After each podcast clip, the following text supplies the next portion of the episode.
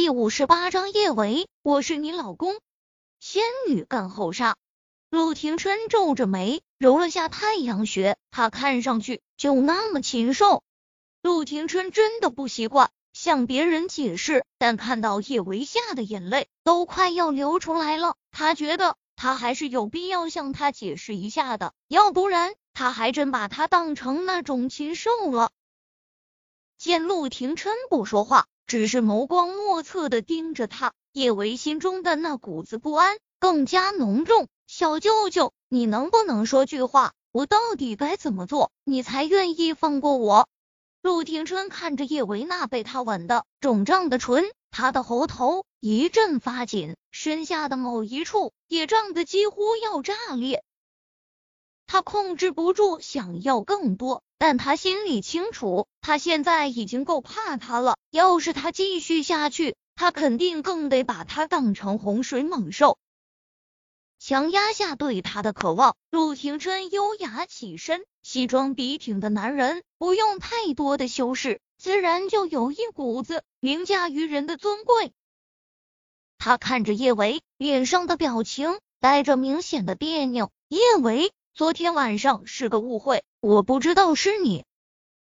我以后不会再让任何人伤害你，连我自己都不可以。小舅舅，你说的是真的吗？你真的愿意饶了我了？听了陆廷琛这话，叶维不由得松了一口气。是不是误会不重要，只要小舅舅别再想着要他小命，他就谢天谢地。饶。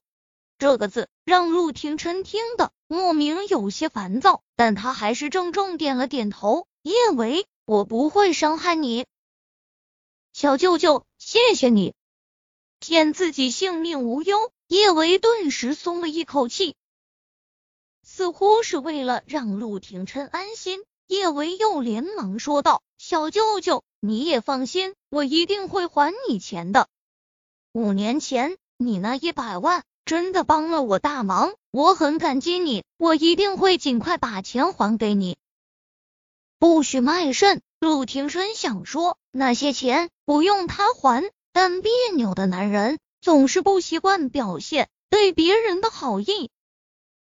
那小舅舅，你能不能多给我宽限点时间？三年不行的话，两年可不可以？我真的会努力赚钱还债的。叶维颇为诚恳的。对着陆廷琛说道：“赚钱还债，这话怎么说的？他跟万恶的剥削者似的。”陆廷琛不喜欢叶维把界限跟他画的如此清楚。他沉吟了片刻，声音带着不容置疑的命令：“不许太累。”啊！叶维一愣，小舅舅好奇怪，他又不让他卖肾，又不许他太累，短短两年时间。他去哪里弄一百万还他钱啊？不过他累不累也不需要向他报备，等明天他就想办法去找份兼职。陆廷琛没有说话，沉默让这房间里面的氛围格外的尴尬。叶维也不想继续跟陆廷琛相处，因为他他险些惨死，有些隔阂没那么容易消除。叶维觉得自己在陆廷琛面前真挺没用的。如果别人这么欺负他，他一定会浑身是刺，不管不顾的扎回去。可面对他，他总是弱的没有丝毫反击的力气。他想，他应该是真的着了魔吧？他实力太强大是一，更重要的是，他住进了他心底，他怎么都无法剔除。叶维暗暗掐了自己掌心一把，不让自己胡思乱想。有些事情就是命中注定，就好像他们一见面就已经要离婚，他们本来就不是一个世界的人啊！叶维刚想离开陆廷琛的别墅，他的手机铃声就响了起来。他抓过来一看，是韩景打来的电话。韩景的声音一如既往的欢快，老大，我好想你，我想你都想的不想吃肉了。老大，你有没有想我？叶维一直说服自己把韩景当成男朋友对待，但他就是无法对他生出男女之情。除去这一层，他和韩景兄弟般相处，倒是难得的轻松自在。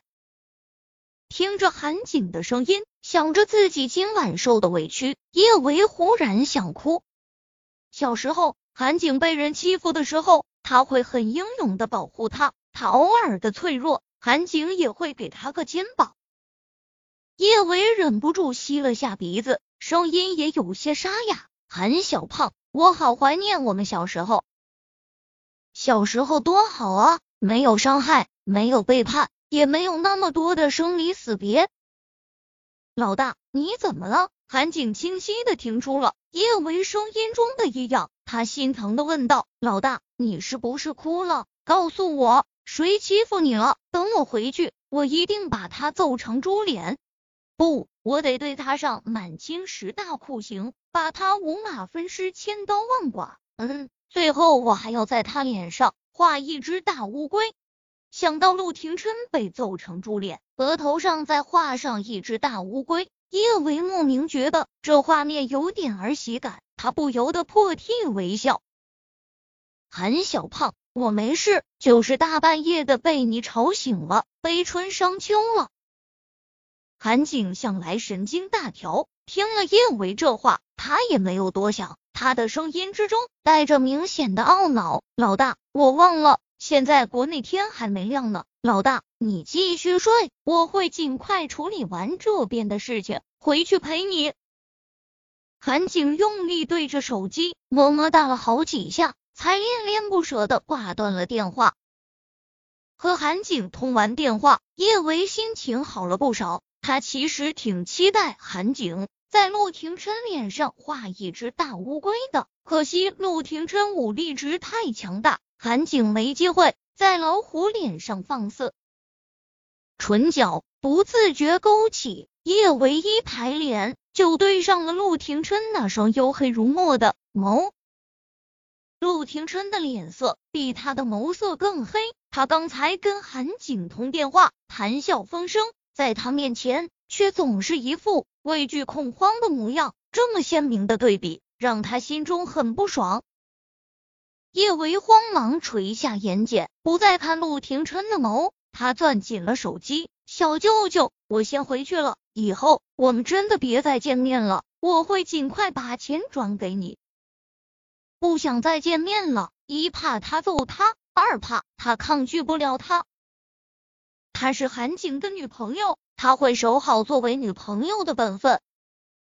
陆廷琛的俊脸阴沉的可怕，他也顾不上会吓到他了。他一把抓住他的手腕，叶维，你这是在跟我划清界限，别忘了我是你老公。叶维低着头一点点，将陆廷琛的手指掰开。小舅舅，你弄错了，你是我的前夫，我们早就已经离婚了，现在你只是我的小舅舅。小舅舅，我想好好跟韩小胖相处，我想给小宝和小贝一个完整的家，以后别再来打扰我了，好不好？